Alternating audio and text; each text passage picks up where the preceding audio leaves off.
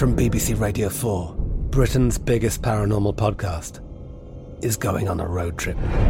I thought in that moment, oh my God, we've summoned something from this board. This is Uncanny USA. He says, Somebody's in the house, and I screamed. Listen to Uncanny USA wherever you get your BBC podcasts, if you dare.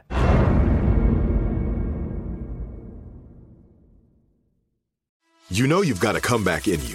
When you take the next step, you're going to make it count for your career, for your family, for your life. You can earn a degree you're proud of with Purdue Global. Purdue Global is backed by Purdue University, one of the nation's most respected and innovative public universities. This is your chance. This is your opportunity. This is your comeback. Purdue Global, Purdue's online university for working adults. Start your comeback today at purdueglobal.edu. Hey everyone, this is Jodie Sweetin from the podcast How Rude, Tanneritos. I've been needing a quick getaway with my family, and the 2024 Hyundai Santa Fe is the perfect vehicle to take us there. It has standard third row seating, so I'm able to pack my entire family, plus pets, in the car while also having enough room for our camping essentials.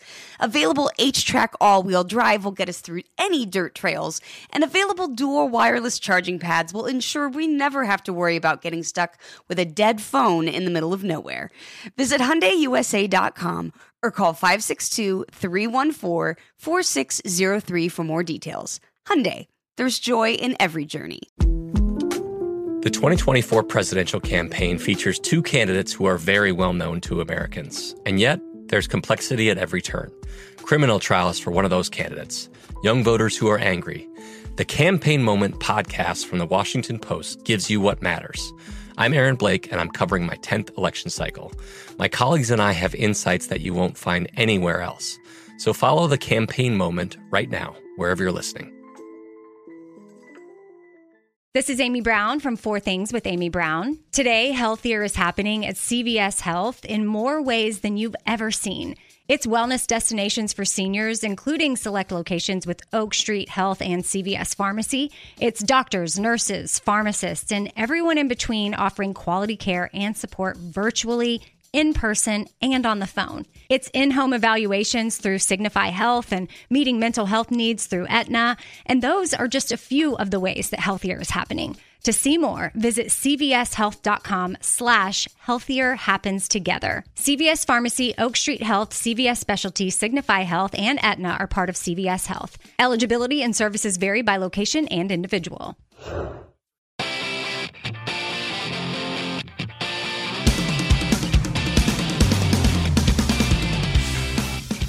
This is the Anxiety Bites podcast, and I am your host, Jen Kirkman. Welcome to another episode of Anxiety Bites. I'm your host, Jen Kirkman. Today I'm talking to my friend Judy Gold. Judy Gold is a hilarious comedian. She's an actress. I'll get into all of that in a moment. Now, as you know, this is a podcast about anxiety hosted by a comedian, but I, I don't mean it to be a comedy podcast. I certainly didn't want it to be. I interview comedians with anxiety.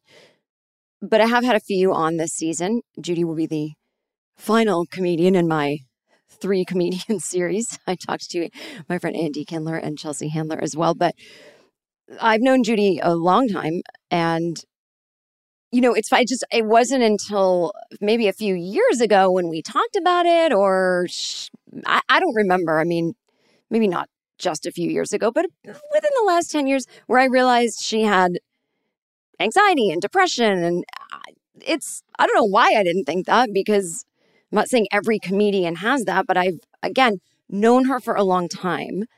And I'm sure she talks about her anxiety on stage. She's just such a big presence in that she's, and I mean this in the best of ways, she's loud and she's funny and she's confident, or at least she's doing a damn good job pretending to be confident. But I've watched her work as a stand up since I moved to New York and was this shaky little thing trying to act like I was confident and and I really looked up to Judy and I know if she were listening to this she's going to be like you're making me sound old. But Judy was always very kind to me and you know I'm honestly like a lot of times people with anxiety or depression they're they're not always just kind to people. You know, just, a lot of times you're in your own head or you're self medicating with alcohol or something, and then that changes your behavior, or you're really withdrawn and shy, or you're depressed and sort of just over it and and I never experienced that with her. So it's not like I was shocked when I found out she had depression and anxiety. I just went, "Oh. Oh, that's right. Yet another reminder that you never can tell. You can't judge it by someone who doesn't seem freaked out to be on a stage. I mean, that that's a job. You know, I'm not freaked out to be on stage, but I I, I don't necessarily like uh I don't know, driving over a bridge to get there.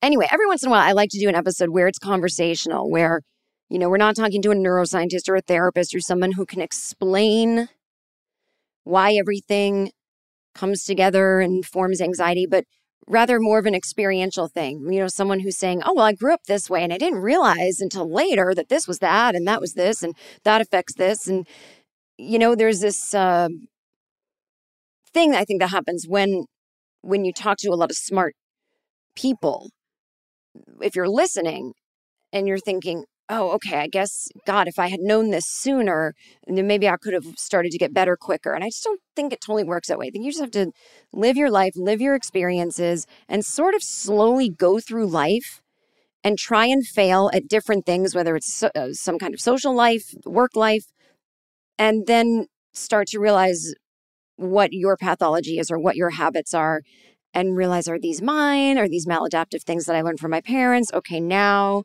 I have to trade them in for some new tools. I do think that knowledge is power, but knowledge is not everything. You just kind of have to live and see and experience. And so Judy and I are all over the place. You know, we we both have ADHD, and as Judy says, she says ADD, like we're all over the place. We're talking everything from, you know, the generational trauma she experienced to when she came out of the closet and you know what society was like back then. Oh my god she's so old. Did i mention it? What society was like how how different you know it is now what it's like being a mom what it's like being someone who had a very anxious mom who never got treated for anxiety. How do you break the cycle? Do you break the cycle? And then what does she do now um, to kind of keep the maladaptive behaviors at bay? What is what does she do to self-soothe? And you're going to not be surprised that it's the thing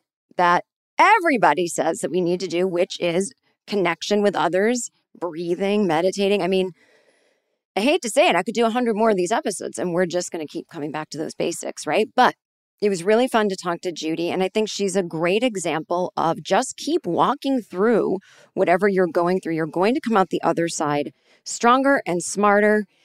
And if you can be as funny as Judy while you're doing it, then you've really, you've really won the, the mental health battle. So without further ado, I hope you just have a fun time listening to uh, me talk with Judy. And we talk about bullying, which is something that I haven't really talked about on this podcast before. There is an upcoming episode where I get into um, bullying a little bit deeper, talking to a, therapist and author about, you know, why why does it stay with us when we know we don't actually, you know, we don't actually absorb the opinions of bullies that were mean to us as kids. I mean, maybe we did as a kid, but as an adult, we we know better. We don't care. We might even see these people on Facebook and you know, they seem to have forgotten the whole thing. And uh, so, what, what, does that mean? It stays with us. So that I'll be talking about that in a future episode. But for now, it's uh, Judy and I kind of talking about how bullying shaped us in a way where there's this anxiety that comes from not being able to control others in that sense of how, how do you get to act like this and and like no one's going to do anything about this and and then just even growing up and seeing these people like i said earlier on facebook and going so you just get to have bullied someone your whole life and then that's it?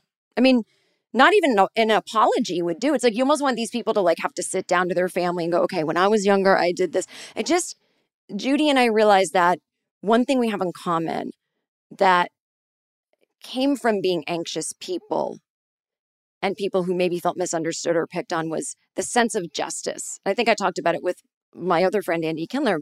Eh, maybe this somehow goes hand in hand with being a comedian. I'm not sure. But we just want to make things right that aren't in our lives and in the world. And when we can't, it's like we don't accept that we can't control the bigger things in life. You know, it's so endlessly frustrating. So people like us, and if you're like us, you really need to find ways to self soothe and, of course, laugh. So, again, so excited to have Judy on this show. And I will stop talking so that you can go listen to her. But let me just tell you a little more about Judy Gold. She's a stand up comedian, obviously, as I said. She starred in uh, critically acclaimed one woman hit off Broadway shows. She's the author of Yes, I Can Say That When They Come for the Comedians We're All in Trouble. It's a great book she wrote years and years ago um, that sort of predicted where we are today in many ways about you know debates about what we can and can't joke about and she is the host of the very funny podcast Kill Me Now, where she always asks her guests if they're on any kind of mental health medication. Judy has acted in so many TV shows. Most recently, she was on FX's Better Things, and she's in the new Showtime series FLOTUS. So let's go to my conversation. Oh my God. Oh my God. Oh my God. What is. I have this new Bluetooth speaker that I play music out of, and it is just talking to me, and I don't like it at all. And if I, okay, anyway, but I'm not going to edit that out because I think it's funny. So, without further ado, my conversation with Judy, and you know, you wish you'd been there when we were just setting up, and she's like yelling fuck while she's setting up her mic. It was delightful, but you don't get to hear it, but you get to hear about it. But now you get to hear me and Judy. Judy and me, you get what I'm saying. Don't criticize my grammar. You just said you know where a lot of your anxiety comes from. Spill it.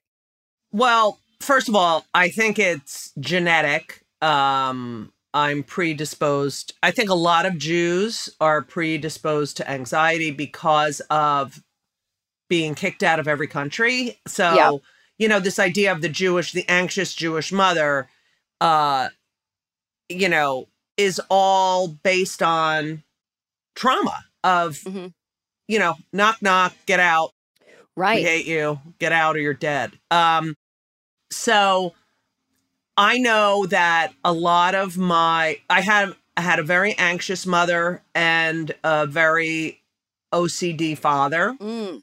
and an anxious father. My, so I believe that my anxiety, first of all, my father lived through the Depression. He was born in 1916 and remembers people, well, remembered, he's dead.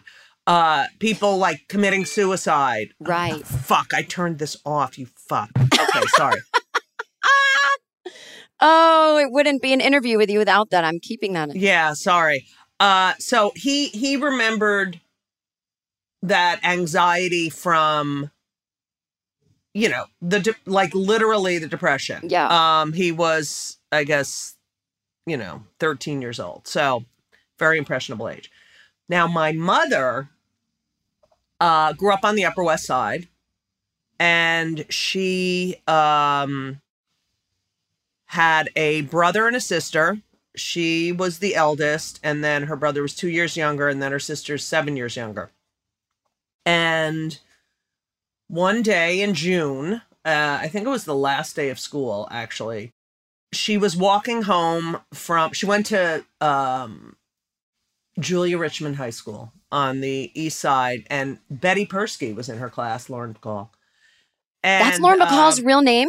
Yes. Oh my God, I never knew that. Yes, and cousin of Shimon, Shimon Peres, who was the prime minister of Israel. Okay. Fascinating. Okay, go ahead. See, you get a lot of Jewish information. This is great. So she's walking home and uh, she bumps into one of her cousins. A lot of us grew up, uh, uh, my family, very New York, Upper West Side. And so she bumps into one of her cousins and uh, they walk home together. And as she gets at, off the bus or the subway, whatever, she sees her uncle standing on the corner and he tells the cousin to go home and brings my mother upstairs to tell her that her brother she walks into this house yeah. and her younger brother and everyone is just sitting um and her younger brother, who went to Bronx Science or uh, Brooklyn Tech, was playing ball outside on. Uh, they lived on 94 West 94th on West 89th Street, 89th, and the doorman came out and said, told these kids, you can't play ball here. And uh, my uncle, my mother's brother, had his jacket on the hood of a car. Oh my god. And the the doorman or the elevator operator grabbed his jacket and he and Stuart, the my uncle, ran and he and the, the elevator operator ran back into the lobby and was like playing keep away with the jacket. And Stuart reached for his jacket and um the doorman uh, slash elevator operator, I don't know what it was, pushed him and he fell back and hit his head on the marble floor and died. oh my god. And I have to tell you, I grew up in a house Mm. where if I was five minutes late, Yeah. um, I- remember my father even taking the train Mhm. to to go to work and come home. Um, my mother was a wreck. Oh my Every god. time I left, I had to leave the name, number, you know, when I was coming home, you know. So what happened was this huge tragedy happened. And how old was your mom when this happened? 17. 17. Okay. Yep. it, it upended all of her plans of going to college. She ended up just going to a, you know, junior college. Her younger sister, who's still alive, my Aunt Joan, you know, told me that, you know, she felt so guilty because she had just had pneumonia and they had just come out with antibiotics and she she lived, but she thought she was the one that was supposed to die. My mother and my Oh. and her sister both made a pact. They would have three children each Yep. so in case so there was always one left in case something i mean the, Wow. and no one ever talked about it so i didn't even know until i was 18 Right. and i was visiting my grandmother and i saw the obituary in one of her drawers Yeah. um so this trauma and no one talked about things then. That's the whole thing. There was there was no therapy. There was no they they moved to a smaller apartment with one less bedroom and then they moved out of the building to 101st street. Um i guess it was too painful to even be in. Oh, of course. so that trauma uh or those two traumas i think Yep. Um really made or affected the way my parents parented and you, you know and the fact that we didn't know that it was like Yeah. what's the big fucking deal Mm-hmm. i'm 10 minutes late you know Well, it's so interesting because now, okay, so there's generational trauma. right Then there's nature nurture. So, like, we know that anxiety comes down in our DNA, whether or not we had generational trauma. Then there's third, they're doing everything, quote, wrong, right? So they don't, they never talk about the death. They don't they don't handle, process they it don't yeah, process at all So now they're passing down maladaptive behaviors. Um, so even before you find out there was a death, like you're just being created in this lab of anxiety of like, you know, everything is dangerous. Right. And so I remember I grew up like five or six houses down from my grammar school. Like I literally walked three minutes to get to my Yeah. grammar school. You could see the the you know the the state the soccer field was like in my backyard. I mean it was anyway. The minute there was any weather, right? Yeah. They used to make announcements on the public address system. I swear to God, the first time like there's a snowstorm or there's going to be this or there's going to Judith Gold, can you please come to the office? Your mother's here to, and I'm like, oh my God, I'm already unpopular. And now there's an announcement that, you know, my mother was the first to pick us up to, you know, bring us home. Well, you know, I, you are a comedian, and we'll mention it a little, but I, I'm really, I really hate like analyzing comedy and anxiety. It's just so boring, Right. and nobody gets it right. But one of my favorite routines that you do, routines, one of my 80, is the one about your mother. I mean, it's a classic. Judith, did you fall down? She's yelling Right. into your answering machine. We just give us a sense of that because it's so funny. Uh, well, and I have a I have a bunch of them, but uh, so my I had this is the eighties, Yeah. um, and I had gone pre cell phone. And I was at my agent's office and I called my mother on the phone because it was free. I used to talk to my mother every day. And I and it was free because we used to have to pay. Mhm. and um, you know, she lived in New Jersey and I was in New York. Uh, that was also a sore spot with her that she had to move to New Jersey because of my father's job and she hated it. But so I called her in New Jersey and we're talking and my elbow hit the you know the thing on the phone so we got disconnected and I didn't call her back.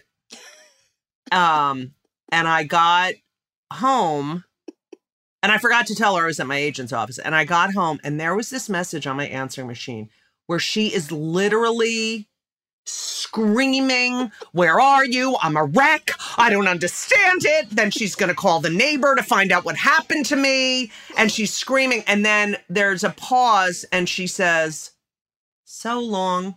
I mean, it's so. And I and I heard this and I thought, and I had so much material about my anxious mother, and I think that's how I processed it. Probably now that I'm talking to you, Yeah. the the anxiety and um and and her over the topness because it was it wasn't like I had to exaggerate it. I was just telling these stories, and and I thought. I gotta play this on. No one is gonna believe this, Yeah. and it became like this signature bit of mine, playing this answering machine message of my mother, and I have a bunch of them. I, uh, you know, uh, through life, um, of messages she left me that are so like. There's one. Okay, there's one where there was this dart man. Some people remember this bit. There was a guy in the subways. I, don't, I think it was in the 80s or 90s, and he was throwing darts at women's asses. and ev- and there was like this big scare because it was the AIDS, you know, Oh, right. crisis. So everyone was like, "Oh no, what if the darts are infected? Whatever." So it was on the front cover of the paper, the Dart Man, and I got home that afternoon, and there was a message from my mother on the answering machine, and it said, "Judith, wear thick clothes." I was oh. like, "Th- oh. "This is written for me." Oh. See, I think anxiety is funny because it's it's an exact like we all have, you know, people say to comedians, "Oh, you say what I just Think. think, right?" Yeah. So we all have exaggerated thoughts and we worry and that's part of our evolution. We have to be always scanning and keeping ourselves safe. And some of the things we have to think and do in order to do that, uh, we're wrong about. And Right. those errors are funny. Hence, I think like talking about someone's anxious thoughts are very funny. It's just you it's like if she wasn't doing something that maybe you've even thought it, it may not even be fun. I don't know. It's I, Well, it's it's great. also that you know the thing about it is so over the top, but it's based in love and vulnerability. Right. It wouldn't be funny if she was mean spirited, wanted you to have a terrible no. life. It's like, here is this woman's idea of loving someone to her best ability and me- keeping you safe in the world. And it is Right. just potentially could actually do the exact opposite. It could make you so crazy that you fall down. Right. knows? And so you're like, oh my God, you're out of your mind. But you know, there I still have one on the machine about not buying romaine lettuce at a certain uh if you go to this gross, do not buy you know. And it was her way of, you know, sort of staying connected and Yeah. and also yeah, protection and and love. I mean, she never said I love you. My parents never said I love you or hugged me Mm, um but i knew they loved me right. you know what i mean Yeah. and i knew and you know the thing that got the most um i guess positive reinforcement was a clever quip or sarcastic like a funny line or something like that Okay, you know yeah. They definitely appreciated humor and sarcasm uh but yeah i mean they didn't show love in those traditional ways uh but i knew i was loved Now you're a mother, and Yes. how have you have you broken the cycle? oh absolutely because i've been in therapy for so long but uh well first of all i recognize it. Yeah. like i can identify it. I've been through cognitive behavioral therapy and i've been through regular therapy. Uh and So I, at this point, now, first of all, if you look, you know, like I do the picking of the cuticle thing, which is one of the most common forms of anxiety till my fingers bleed. Oh, okay. And I stopped doing that. I mean, I, I, I've been doing that since as far back as I can remember. Yeah. And I over exercised for many years because of the endorphins. Um, but it, as a parent, I, I do remember the uh, worst case scenarios. Like I remember one time I had one of the teachers or helpers at daycare pick up Henry, and we had the and he took him home, and we had the time wrong. Like Mm. I thought they were coming home at five, or he thought it was seven, and I was fucking freaking the fu- I started walking down the street like I had these scenarios that he was abducted. I'm like, I'm calling the school. You know, it Yeah. was crazy, you know, it, but it's like, I have to say, that's not, you know, when they started driving, I'm like, ugh, I Oh. always have this. This worst case scenario Mm-hmm. thing. And I had to learn to know that, like, identify that is that real or is that anxiety talking? And so that's what's so great about cognitive behavioral therapy is that you can label the feeling you know first you get the feeling of Yeah. anxiety and then you if you just stop and say what am i anxious about but uh, you know i think the soothing comes from first of all i music i play piano Mm. um it's the o- music soothes me in a way th- nothing else i can as someone with ADDD, ADHD, that Yeah. was never diagnosed, it was diagnosed as an adult. The one thing I can focus on is music. I can literally, um, you know, sometimes it's it's annoying because if I know I, I play a lot of classical music, and if I know the piece, I can't focus on my writing because I'm like, oh, I love this clarinet solo and the blah blah, blah and the, you know, Yeah. So I have to sort of you know play stuff that I, i'm not that familiar with but um so music exercise um meditation Mhm. and therapy and just being aware and i realized you know in, in high school and college when i was just smoking pot all the time it was just self-medicating Of course, yeah. you know um but it's an awareness you Yeah. know what i mean Yeah. Because, you know, some a mother who is listening and might not have anxiety might be like, well, that's perfectly normal. I don't want my kid to drive and, you know, hit a Right. tree. But there's something about, okay, look, bad things are going to happen to everyone in this life. If I can predict it, then I don't have to feel the feeling. Right, There's right. no worse feeling than the surprise of bad news. It's like, it's so overwhelming in the body. So it's like, let me predict it. I won't have any surprise feelings. I won't be overwhelmed. Right, the poo poo poo thing. But here's the thing. What's Jen, poo poo look, poo? The poo poo poo, like, um, well, poo poo poo is a very Jewish, like, you don't want to jinx it. There's Right. this sort of mysticism, like, you know, you'll say, oh, and then I'll, yeah, well, then I'll probably, you know, you know, fall off the whatever the roof and you know and then it's like poo poo poo don't say that don't put it out into the universe Got you it. know Yeah. so there's that. But then there's that other part of it that's if you don't say it, it's gonna happen. You know what I mean? Right. You've got to let the universe know I'm that onto I you. know. But I always, you know, like my my partner Elisa is very anxious, very anxious, and it's always about plan, plan, plan, plan, plan, plan. And when you're a mom, I think this is universal for mothers. You realize plans are just hopes and dreams because you don't know what the fuck. I can't tell you how many times I had my full week planned out, and then I get, uh, hi, Judy. It's Nancy the nurse, not an emergency, but this one fell off the thing, or this one has 105 fever, and, and you just have to stop. And I think Yeah. I think that's what the pandemic did. It made people stop and realize, what the fuck am I doing all the time? You know?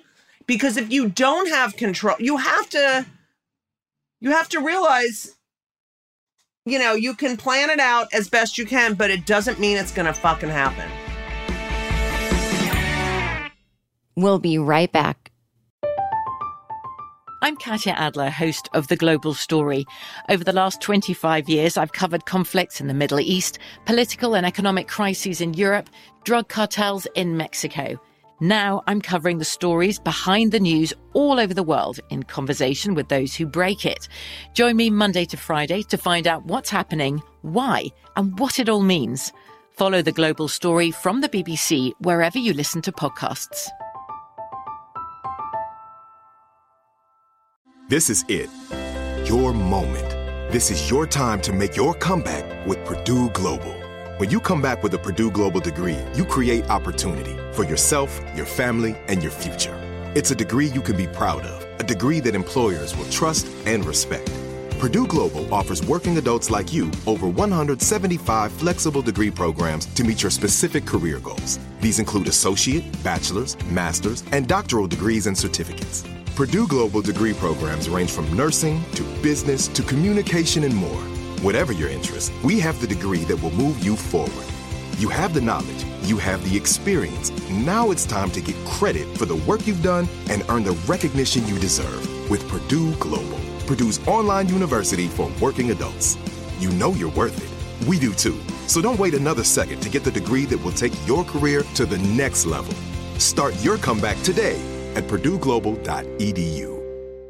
Open a limited time 11 month certificate at Kemba Financial Credit Union. At 5.25% APY, it's more than triple the national average, plus, it's a safe and secure way to grow your money. Visit your local branch or kemba.org slash CD for details. Offer expires May 31st, 2024. APY equals annual percentage yield. Restrictions apply. $500 minimum and $250,000 maximum deposit. Advantage status required. Comparison based on bank rate average. Federally insured by NCUA.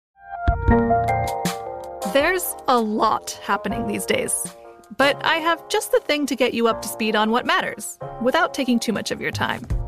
The Seven from the Washington Post is a podcast that gives you the seven most important and interesting stories, and we always try to save room for something fun.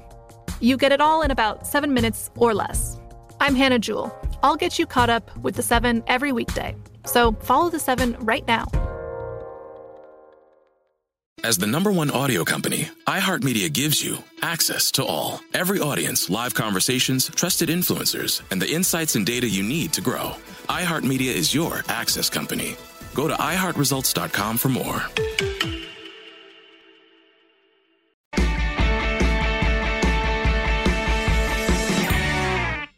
So taking it back to when you were younger, because I was, you know, it's interesting. I was bullied too. And I just, I don't know. I, I didn't realize how much it affected me truly until I was an adult in my 40s. And I saw it coming out in ways where, like, I feel I'm really obsessed with justice. You know, Oh, same, same. and and it could be justice from like one mean person on the internet to you know Vladimir Putin. Right, right. You know, and uh and everything is of equal importance in, Right, in my right. body. Same. Right. So so take me through um let's relive your bullying. It's fun to do in the morning. But you from what I know of my research, that you were what, six feet tall in the eighth grade and that Yes. you felt invisible except for that part. You can call people I went to high school with. It was relentless. Yep. It was, re- first of all, I couldn't wear clothes. You know, my mother made a lot of my clothes and shoes. So there was one store in New York that had um, shoes for people, for women, t- size 10 and above. And I was a 12 when I was 12. So we used to come to the city. I was the fourth generation of my family to go to the shoe store. And as you can imagine, the shoes were not attractive. And I'm like, you know, Yeah. so first of all, I I can't find clothes and I'm gigantic. Um and you know, it's like all you want to do is sort of blend in. Mhm. But I was taller than my teachers, I was taller than the parents. Uh, I was taller than the rabbi when I got bat mitzvahed. I mean, it's so I went through, and it's so funny because my kids, uh, you know, I have a son who's six seven, and his experience Oh my is the God. complete opposite of mine: athletic, popular, handsome, funny. Like, Yeah. and I used to constantly say to my kids, if anyone's getting teased, you go, you rescue them, you stand up for them. And they're like, Mommy, no one does that in New York City. And I'm like, oh, whatever. So, um, so I have to say that my entire childhood and all through high school, every day, I was called Bigfoot, Sasquatch, Orca. Um, it was constant. Even when I was walking home from school, it was, it just never stopped. And, uh, I, I think that I had some sense of that, of, you know, this, I'm going to be a star and you're all going to, blah, you know, like I Yeah. had some of that, but I, but it was constant. It was constant. And later in life, and my mother told me to ignore them, never pay any attention to them as if they don't exist. Mm. And later in life, my therapist said, nah, you should have, you know, used your wicked sense of humor. Um, That's such a burden, though. Like I, I always feel I like, know. what if you don't have a wicked sense of humor and you, Right. Huh, So, yeah. but I have to say that when I moved to New York, uh, when I was 21, right after college, I wouldn't walk by a schoolyard until I was in my 30s Wow. because I thought I would cross the street. I I went, you know, I would hear people laughing behind me. I was like, no, please no, please no. Um, you know, I was so PTSD'd and sometimes I was right actually. They were like, ooh, you know, but um until my kids went to school, I was very uncomfortable around you know, school age children and, you know, adolescents and high school kids. Um and you know this I I hope you um I hope you relate to this. I recently realized that humiliation, that sense of oh god, this is so humiliating. Um you know when I feel that Mm. when I'm at an event on the red carpet and and they're like you are oh yeah, it's so humiliating and it's the same feeling of like it's it's invalidating it's it, it's so I, don't know how you know I feel you're that when I go to events and I feel so good about myself before I leave the house, and then I get there and I'm like, oh, this isn't the right clothes. This is like right right. it's not fancy enough, or it's not. It's just like uh, I don't. This but isn't it's also fun. yeah it's also being a comedian it's like you can do you know uh, the tonight show Mm-hmm. or the late show and have a great set. And then the next week you're standing in front of 12 people in a basement you know. Right. So it's very humbling but i remember when i i really wanted to be drum major. And uh in order to be drum major and i was perfect because i was musician nerd band nerd and uh and i was tall. So you know and i remember we had these auditions for drum major and you had the principal was there and i think the superintendent and the head of the music whatever. And you had to conduct the star spangled banner. And when you conduct you do this upbeat that means instruments to the mouth. Uh-huh. and then as you're going down there's this period of going to the downbeat. And once you hit the bottom is when the music begins. So it's like up Oh yeah, and then da da da da whatever. And I did the up, and as I was coming down, someone yelled Sasquatch. oh my god. And I had to continue to conduct that piece uh, in front of the heads of the school after, you know. Yeah. And it was just, and it's just, you remember these horrible. I'm sure that person doesn't remember. Well, okay, so it. this is what I want to talk about. I have three points to make about bullying, but I want to get into how it felt in your body, and I want to talk about the cruelty of it. This is what I don't understand. The people who've been bullied grow up into being grown adults who can't walk by a playground or still feel this way about whatever. And it, ca- I mean, it's causes some kind of mental illness in the bullied person. Why isn't the bullier like they seem to get off scot free? I remember this boy. Oh, I know. I right? know. This boy who bullied me, they're on Facebook, they have families, and it's like, do you know that you are sociopathically violent to a child and that just goes away and that's just Right. okay like i don't i literally want a doctor to explain this to me like what happens in their brain that that just magically disappears Right, right. uh, because to me that's that's a soci- i would be very worried if my kid was beating up girls that's what used to happen to me boys would beat me up like right that's insane but I, I, do- I, I know that they that they don't remember that they they don't have any idea the effect this had. I mean, it's definitely.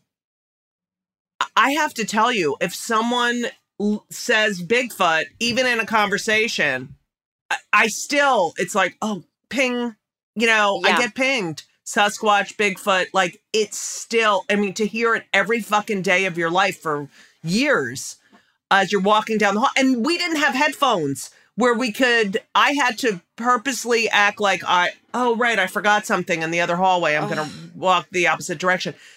But yes, it's so interesting that you know, I remember before my mother died, uh, and she really was in this. You know, she loved like you're gonna show them, you know, and uh, oh, I have the best story. I have the best story for you. So, uh, but I remember the like the day my mother, the day before my mother died, two days before, I was visiting her, and uh, I said, "Oh, guess who tried to friend me on Facebook?" And it made her so happy. And it's like these people. Do you realize how fucking nasty and horrible? oh it was like one of the me- bullies oh that's so great Yeah, yeah. but here's the best part. This I told this at her funeral. You know, uh, when I did 25 questions for a Jewish mother, uh, I had a rave review in the New York Times, and it ran for years off Broadway, and then it toured, and it was um, it was a great show, great show, and uh, I had this rave review in the New York Times, and in this my home paper in New Jersey, the Star Ledger, which is now c- called something else, uh, NewJersey.com or something. Anyway, that reviewer gave me a terrible review, uh, and not and not n- not worthy of a terror. I mean, it really was a gr- it's a great show. Yeah. Um, and he gave me a bad review. And at the bottom, pre, of course, pre cell phone, pre computer, pre email, um, he had for any comments or questions, you can write to me at or call me at. So I'm at a photo shoot, and the publicist for the show runs up to me and is like, Judy, I have to talk to you. I have to talk to you. I'm like, what's going on? She said, Your mother apparently left a message for the uh, reviewer at the Star Ledger. Um, you know, your mother, if you get a, a not a great review, your mother can't call them. And and uh, I said, Oh my God, I'm so sorry. Again, again, never says I love you, but calls, you know what I mean? Yeah. And so uh I called my mother and I said, Ma, you can't, if I get a bad review, you can't call the reviewer. And she said, Well, Judith, actually, he wrote his review and then put his phone number about any comments or questions. So I heard what he had to say, and now he can hear what I have to say. Yes. And um and I said he's not gonna he was afraid to call her back. He was afraid of her. and the next one person show I did, he actually gave me a good review. Um, but it was the it, it's the ultimate Jewish mother. And she was right. How do you argue with that? She's not right Don't wrong. leave your phone. She said, "Don't leave your phone number if you don't want to hear my comment." I had to listen to what your thoughts were. You can listen to mine. We'll continue the interview on the flip side of a quick message from our sponsors. I'm Katya Adler, host of The Global Story. Over the last 25 years, I've covered conflicts in the Middle East, political and economic crises in Europe, drug cartels in Mexico. Now I'm covering the stories behind the news all over the world in conversation with those who break it. Join me Monday to Friday to find out what's happening, why, and what it all means. Follow The Global Story from the BBC wherever you listen to podcasts. This is it. Your moment. This is your time to make your comeback with Purdue Global. When you come back with a Purdue Global degree, you create opportunity for yourself, your family, and your future. It's a degree you can be proud of, a degree that employers will trust and respect. Purdue Global offers working adults like you over 175 flexible degree programs to meet your specific career goals. These include associate, bachelor's, master's, and doctoral degrees and certificates. Purdue Global degree programs range from nursing to business to communication and more. Whatever your interest, we have the degree that will move you forward. You have the knowledge, you have the experience. Now it's time to get credit for the work you've done and earn the recognition you deserve with Purdue Global, Purdue's online university for working adults. You know you're worth it. We do too. So don't wait another second to get the degree that will take your career to the next level. Start your comeback today at purdueglobal.edu. Open a limited time 11 month certificate at Kemba Financial Credit Union. At 5.25% APY, it's more than triple the national average, plus, it's a safe and secure way to grow your money. Visit your local branch or kemba.org slash CD for details. Offer expires May 31st, 2024. APY equals annual percentage yield. Restrictions apply. $500 minimum and $250,000 maximum deposit. Advantage status required. Comparison based on bank rate average. Federally insured by NCUA. There's a lot happening these days, but I have just the thing to get you up to speed on what matters without taking too much of your time. The Seven from the Washington Post is a podcast that gives you the seven most important and interesting stories, and we always try to save room for something fun. You get it all in about seven minutes or less. I'm Hannah Jewell. I'll get you caught up with the seven every weekday. So follow the seven right now. Hey, everybody, welcome to Across Generations, where the voices of Black women unite in powerful conversations. I'm your host, Tiffany Cross. Tiffany Cross. I want you all to join me and be a part of sisterhood, friendship, wisdom, and laughter. In every episode, we gather a seasoned elder. But even with a child, there's no such thing as the wrong thing if you love them. Myself as the middle generation. I don't feel like I have to get married Yeah. at this big age in life, but it is a desire I have and something that I've navigated in dating. And a vibrant young soul for engaging intergenerational conversations. I'm very jealous of your generation Yeah. that didn't have to deal with Instagram and Tinder. This is Across Generations, where Black women's voices unite, and together, you know how we do, we create magic. Listen to Across Generations podcast on the iHeartRadio app, Apple Podcasts, or wherever you get your podcasts.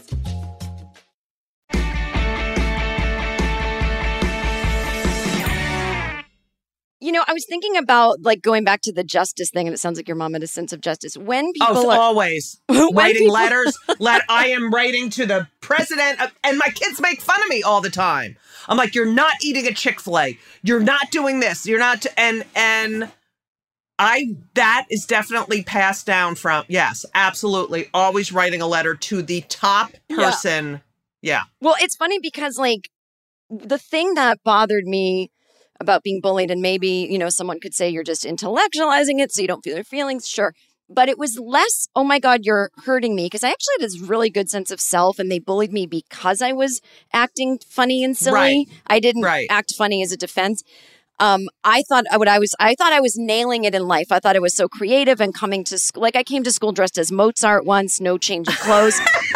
And I was just like, this is a great idea. And, you know, my parents encouraged it. Yeah, my mom encouraged it. We would have been it. friends. Oh, we would have totally been friends. Yeah. And so when kids were making fun of it, there was part of me that felt sad, but more like, huh, okay, I, re- wow, I did not see this coming. And then th- that would happen over and over. But B, Right, right.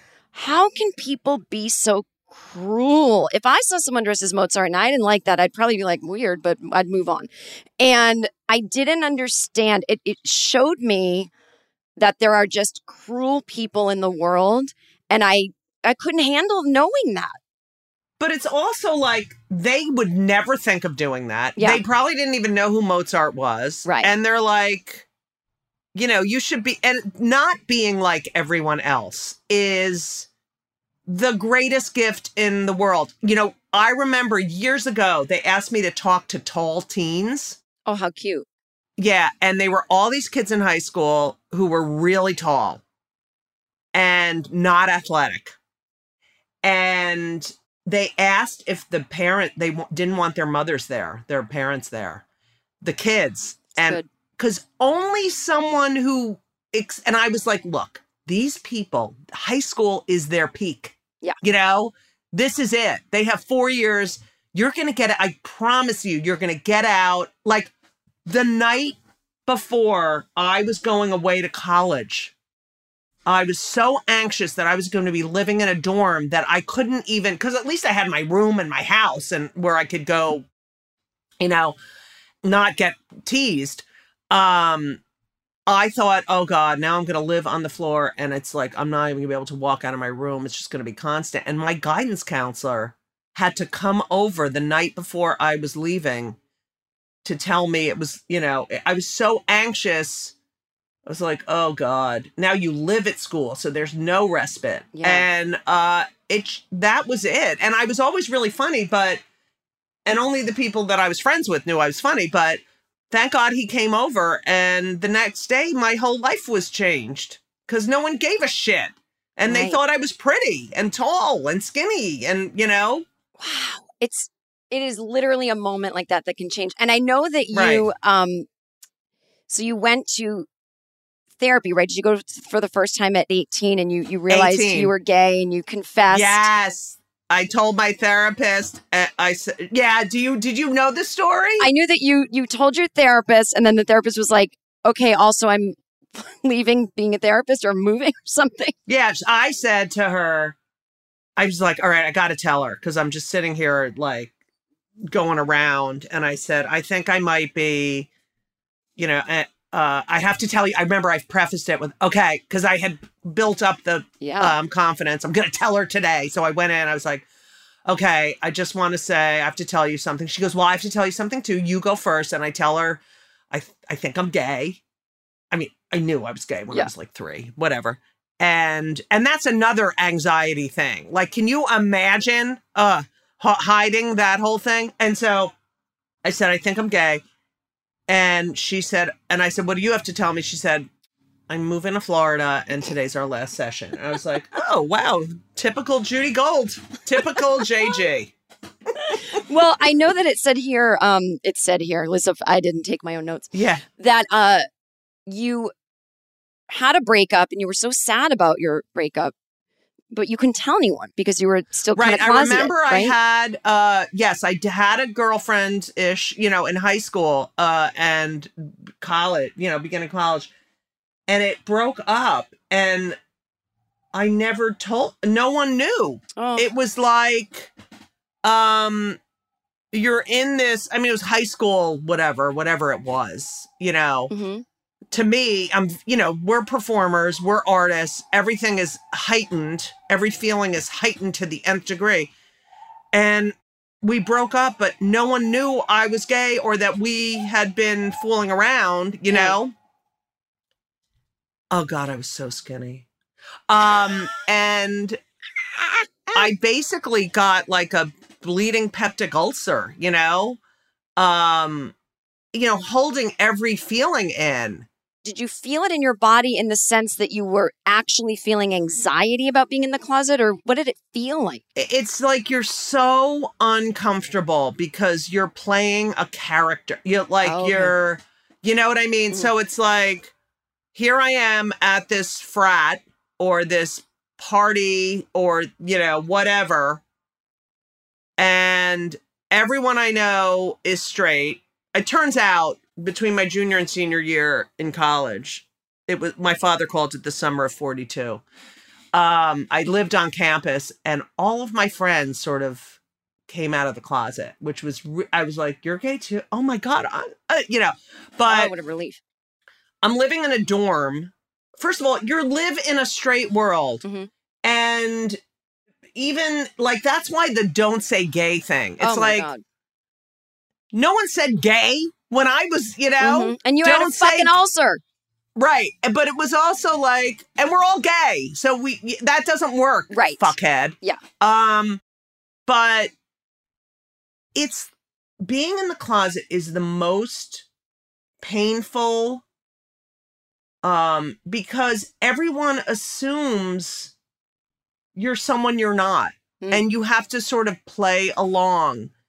And oh my God, it's so funny because I remember this guy, Scott, who I really liked him and I used to go visit him in his frat. Um, and he had pot all the time. So, um, and he was tall and you know it was always like oh look at that tall one you know my mother was like he's Right. tall and i'm like oh god tall men hate tall women That's they right. want short women short guys love tall women Yep. short guys who are confident and you know love tall women so anyway i remember this guy scott and i uh was friends with him and i know he wanted to date me and i you know it's just it was unnatural i and i had a boyfriend in college too who um And you weren't was like, bisexual. You were just trying to. i i here's the thing. This is what's so interesting. Oh, you're gonna love this. Is that my generation of gay? It was such a hard, horrible, hard life that you had to try to be. Can I at least try and and be straight Oh, because God, it'll yeah. life will be so much easier. I think a lot of people in my generation did that. Yeah. And it was so unnatural for me. It was literally unnatural. I had this boyfriend and he was lived in my dorm and I was like, no, I'm not. i mean, lived downstairs Yeah. and I wouldn't sleep in his room. I was like, I can't. And I felt even, even having sex was like, I felt like I was being assaulted because I was like, this, uh, I hate this. I hate it so much Yeah. um talk about anxiety and uh and so i don't know if you know this there's this term in the gay community called gold star I do. Yes. okay do you know that what the platinum means No, I know Gold Star means you are a lesbian who's never had uh, a or a gay man or a gay man who's who's never, had straight had sex. sex with the opposite sex What's right? platinum? there there is a term platinum that is so offensive to women i can't even believe platinum is a gay man who is gold star but is the product of a c-section so had never even gone through a vagina He's never gone in or come out. come out of a vagina That's has never had any contact with a vagina that's called platinum Ridiculous and funny. Yeah You know, and also it's like, first of all, what else do teenagers talk about except I have a crush on this person? I broke up. right. So you missed an entire developmental stage of your fucking life by having to keep your Everything inside- feelings Yes, quiet. yes, I mean, that'll yes. ruin a brain chemistry. Oh, please. It was awful. And uh, yeah. And then I remember, you know, coming out and admitting and finally talking about it. I'm telling you, it was like an out of body experience. I was like, I felt like I was looking at myself from above, Mm-hmm. finally, you know, letting go of this. And, you know, you just didn't know, you know, you would play this character for so long. I remember when I came out to my sister in therapy, and then she freaked out because she had no idea. First of all, I'm dressing as a boy. Um, my entire like up until like six or seven years old, like uh, everyone, you know, Yeah. no one was surprised. I made everyone call me Robert or Ringo when I was a kid. my cousin still calls me Robert. Um, and you know, my sister said to me, I need to process this because you're not the person I thought you were, and I need to grieve that person. And I'm like, oh my God, really? Right. yeah. Um, you know, I have so many friends. I play tennis and I'm in Provincetown and I play doubles. And there's so many of these women who are 80 in their late 70s who were married, they have kids, they have grandkids, and they're finally living their authentic life. Wow. And so happy. And the fact that they had, I mean, I'm glad they have kids and grandkids, but the fact that they put their life aside because they would have had nothing. They, you know, old maid, Yeah. um, spinster. Uh, it, it's just, you know, you're playing this character, and then all of a sudden you don't have to hide anymore. It's the greatest feeling in the entire. But I'm telling you, the constant ugh. You know, you get you're with people and you're mm-hmm. hearing them say shit about gay people, or right. talk about, oh my God, don't you want to have, and you're like, ugh. It's just like, you know, that feeling in the top of your stomach of, oh God, here we go. Gotta play this fucking game. And it's not comfortable. And that's why, you know, you have to be out and proud. Anxiety Bites will be right back after a quick little message from one of our sponsors. From BBC Radio 4, Britain's biggest paranormal podcast is going on a road trip. I thought in that moment, oh my God, we've summoned something from this board. This is Uncanny USA. He says, Somebody's in the house, and I screamed. Listen to Uncanny USA wherever you get your BBC podcasts, if you dare.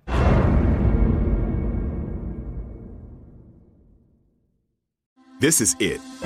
Your moment. This is your time to make your comeback with Purdue Global.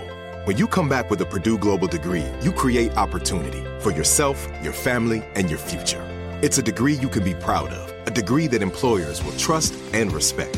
Purdue Global offers working adults like you over 175 flexible degree programs to meet your specific career goals. These include associate, bachelor's, master's, and doctoral degrees and certificates. Purdue Global degree programs range from nursing to business to communication and more. Whatever your interest, we have the degree that will move you forward. You have the knowledge, you have the experience. Now it's time to get credit for the work you've done and earn the recognition you deserve with Purdue Global, Purdue's online university for working adults. You know you're worth it. We do too. So don't wait another second to get the degree that will take your career to the next level. Start your comeback today at purdueglobal.edu. Open a limited time 11 month certificate at Kemba Financial Credit Union. At 5.25% APY, it's more than triple the national average, plus, it's a safe and secure way to grow your money. Visit your local branch or kemba.org slash CD for details. Offer expires May 31st, 2024. APY equals annual percentage yield. Restrictions apply. $500 minimum and $250,000 maximum deposit. Advantage status required. Comparison based on bank rate average. Federally insured by NCUA. There's a lot happening these days, but I have just the thing to get you up to speed on what matters without taking too much of your time. The Seven from the Washington Post is a podcast that gives you the seven most important and interesting stories, and we always try to save room for something fun. You get it all in about seven minutes or less. I'm Hannah Jewell. I'll get you caught up with the seven every weekday. So follow the seven right now. Started talking about this incident. Drugs and uh, officials cover up. you couldn't believe it. From iHeart Podcasts. It's like the police knew who he was before they got here. A story about money, power, and corruption. The medical school dean at USC was leading a secret double life. She's breathing right now? Yes, she's absolutely breathing. I'm a doctor, actually. There's no way that that guy's a doctor. I'm Paul Pringle, and I'm an investigative reporter for the LA Times. This is the story of an investigation that starts in a hotel room in Pasadena, California, and reaches all the way to the top of two of the most powerful institutions in the city of Los Angeles. When people fall in line, they fall in line. Looking back, I realized, oh, everyone knew. This is Fallen Angels, a story of California corruption.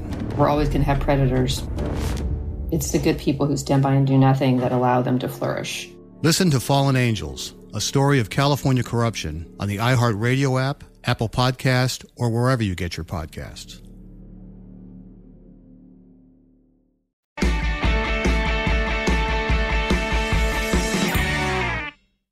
Okay, so here you are, bullied in the closet. Now you're getting older, you're growing up, you're coming into your own. When did you start going to therapy and who put a name to the word anxiety to you for the first time? Was it a therapist? Oh, that's interesting. I mean, I hate Um, I hate first time biggest moment questions because who the fuck knows? But was there like a period in your life? Yeah, so I went to this the first therapist who moved to Florida. And then um she said to me at 18, I think you should go to an analyst, a psychoanalyst. Because I think you're more complicated than just like a social worker. I went to the Jewish Family Services because I said to my mother, I want to go to therapy. Yeah. And she's like, I will go to the Jewish Family Services.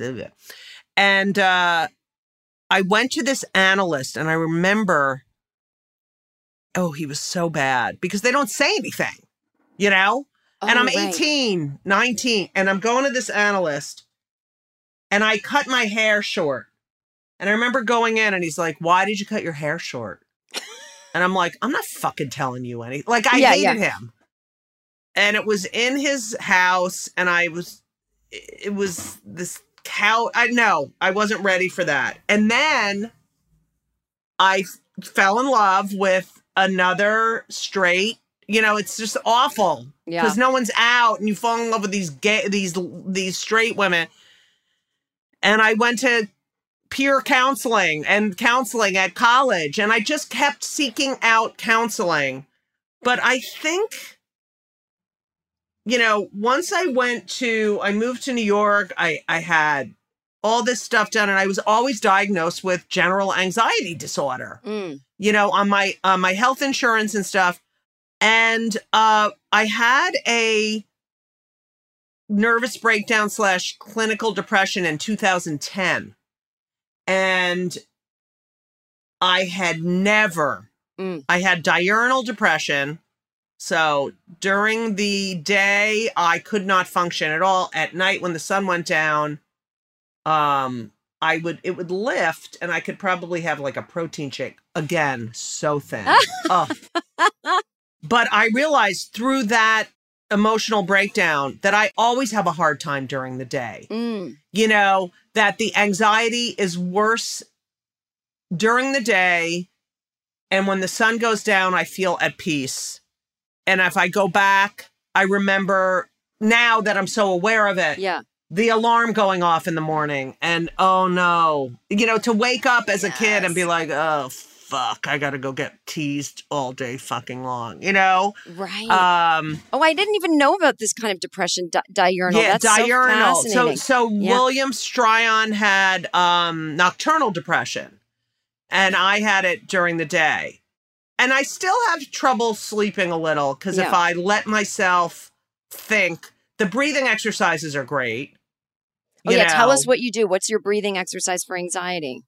So, you know, mindful breathing, focusing on that breath and and being I mean it takes so much practice. Mm-hmm. And having those thoughts come into your head, identifying them and saying bye-bye now. Mm-hmm. Bye-bye now, but it's like you have to learn to identify it. What's real, what's not real. So, I'll start with the breath, and if I have a bad meditation day, I just give myself a break, but Yep.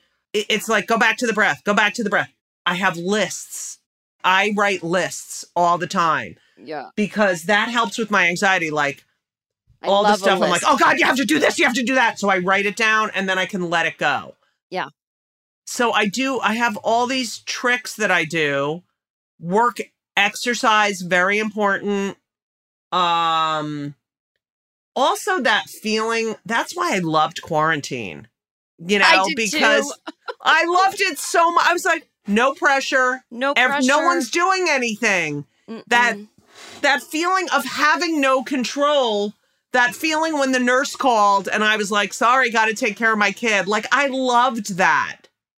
I think that people don't understand that like it is exercise, it is mindfulness exercises. They want like one answer and they want some kind of oh no, that you know, I feel like when people write to me and they go, "Well, no, no, that stuff doesn't work for me because I have it really bad." And I'm like, "No, it does work. It may not work it certain does days." work you have to practice yeah. Yeah. and there are some days where i'm like mm, nothing's gonna i'm in a bad place Yep. and i will text gary Goldman or i'll text another person who i know deals with this stuff and just say i'm having a sh-. And, and i know now because i'm 59 years old Mhm.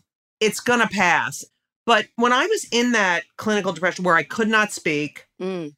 if someone said go get a quart of milk this is someone since i'm in my t- early 20s traveling all over the fucking country by myself you know Yeah. doing st- you know if someone said go get a quart of milk at the store i would have been like I you know it was h- horrible and i couldn't speak and I realized, oh, this is why people commit or you take their own lives. You're not supposed to say commit suicide. That's right. Yeah. But um, this is why, you know, people harm themselves.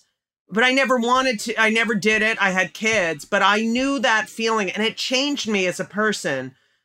Um, because my, also, at, if you went to the doctor and you took my blood, my blood work was completely different than when I wasn't depressed. Oh, really? Well, How does it affect? Yes. Does it change like immune white blood cells or red blood cells? depletion of certain vitamins. It was very chemical.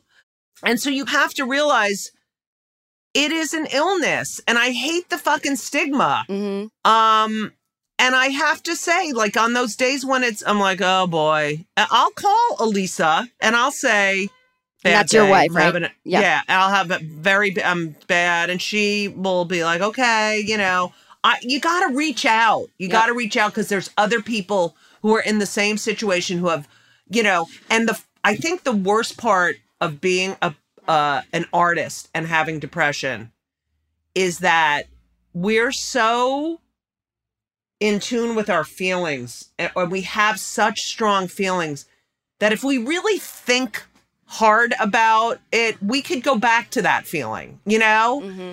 and so that fear of it happening again if if i actually sat here and thought about it i can really sort of gather all that horrible shit Mm-hmm. and start feeling like that again. And I don't want to, but the, yeah, I, I live in fear that it'll happen again. Although I've taken some medical tests and they say it, it's, you know, they took Yeah. my DNA and RNA and PNA, whatever.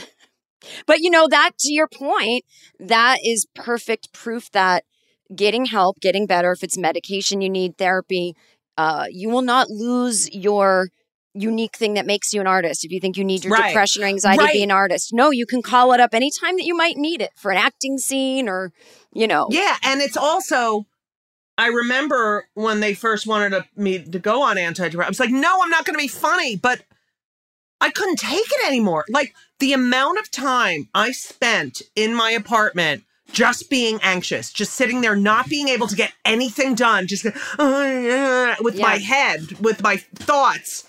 You know, I wasted. I, I would have. I would have years. I would definitely have at least a year of doing nothing of the time that I spent picking my cuticles, Mm-hmm. worrying, worrying, worrying, worrying. Um, and now because of therapy, because of meditation, I mean, everyone has their thing that that can work if you just allow it to work. And you practice, practice. And if days it doesn't work, it does not mean You got to give yourself thing. a fucking Yeah, break give yourself a break and don't assume it means anything and reach out. and reach out. Yeah.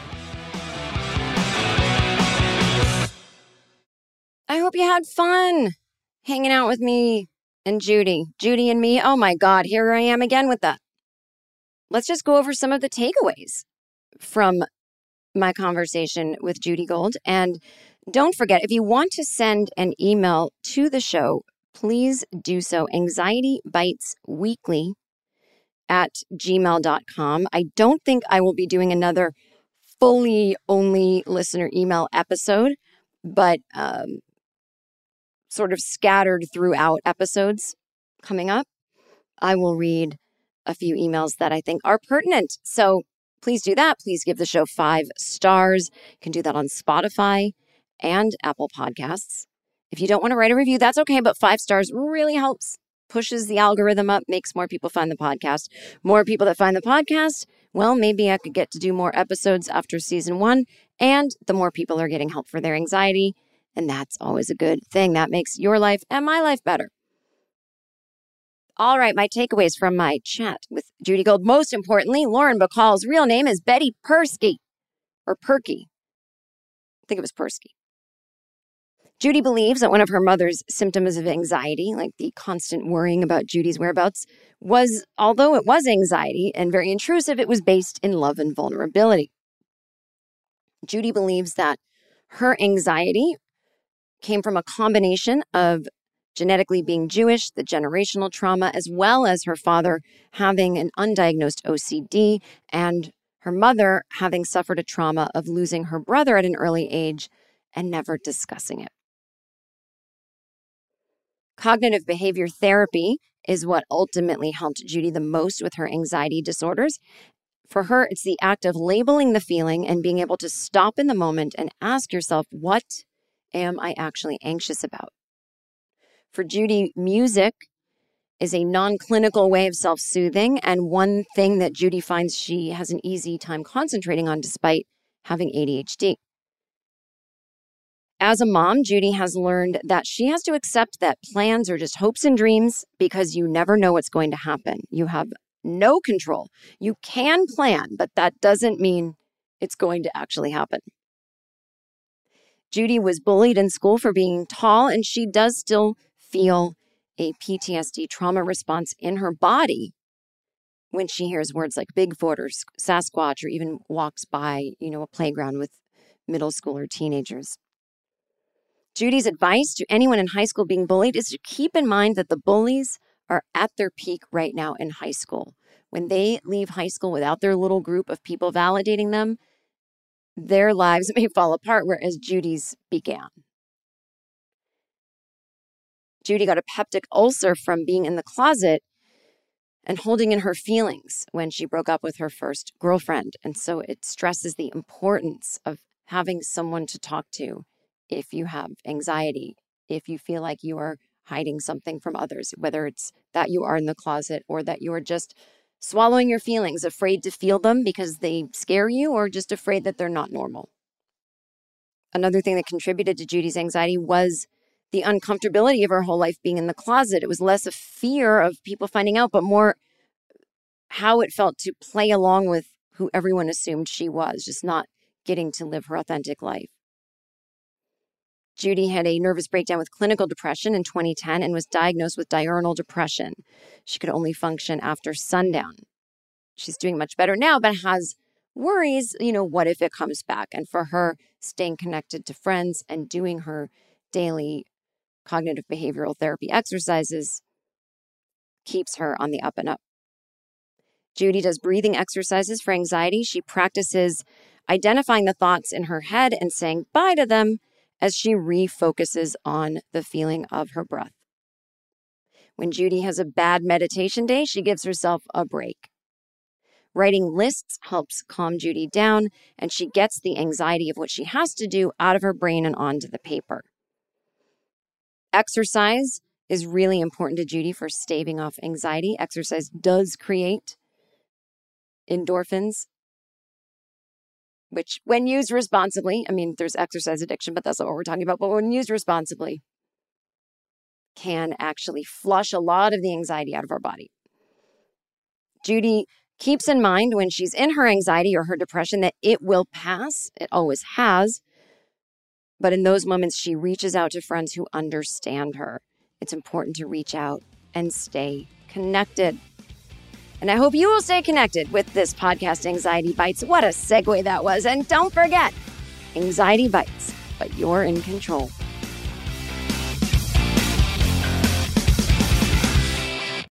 For more podcasts from iHeartRadio, visit the iHeartRadio app, Apple Podcasts, or wherever you listen to your favorite shows. From BBC Radio 4, Britain's biggest paranormal podcast is going on a road trip. I thought in that moment, oh my God, we've summoned something from this board. This is Uncanny USA. He says, Somebody's in the house, and I screamed. Listen to Uncanny USA wherever you get your BBC podcasts, if you dare.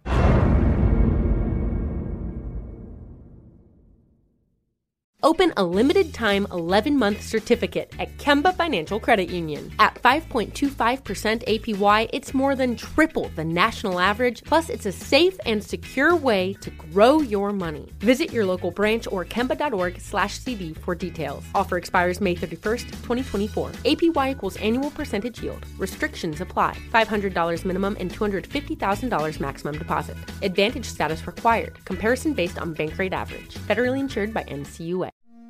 Like the police knew who he was before they got here. From iHeart Podcasts. Medical school dean at USC was leading a secret double life. He's breathing right now? Yes, he's absolutely breathing. I'm a doctor, actually. A story about money, power, and corruption. When people fall in line, they fall in line. Looking back, I realized, oh, everyone knew. I'm Paul Pringle, an investigative reporter for the LA Times. Listen to Fallen Angels, a story of California corruption on the iHeartRadio app, Apple Podcast, or wherever you get your podcasts. Hey, everybody, welcome to Across Generations, where the voices of Black women unite. I'm your host, Tiffany Cross. Tiffany Cross. Join me and be a part of sisterhood, friendship, wisdom, and laughter. We gather a seasoned elder, myself as the middle generation, and a vibrant young soul for engaging intergenerational conversations, prepare to engage or hear perspectives that literally no one else has had. Listen to Across Generations podcast on the iHeartRadio app, Apple Podcasts, or wherever you get your podcasts. The Therapy for Black Girls podcast is your space to explore mental health, personal development, and all the small decisions we can make to become the best possible versions of ourselves.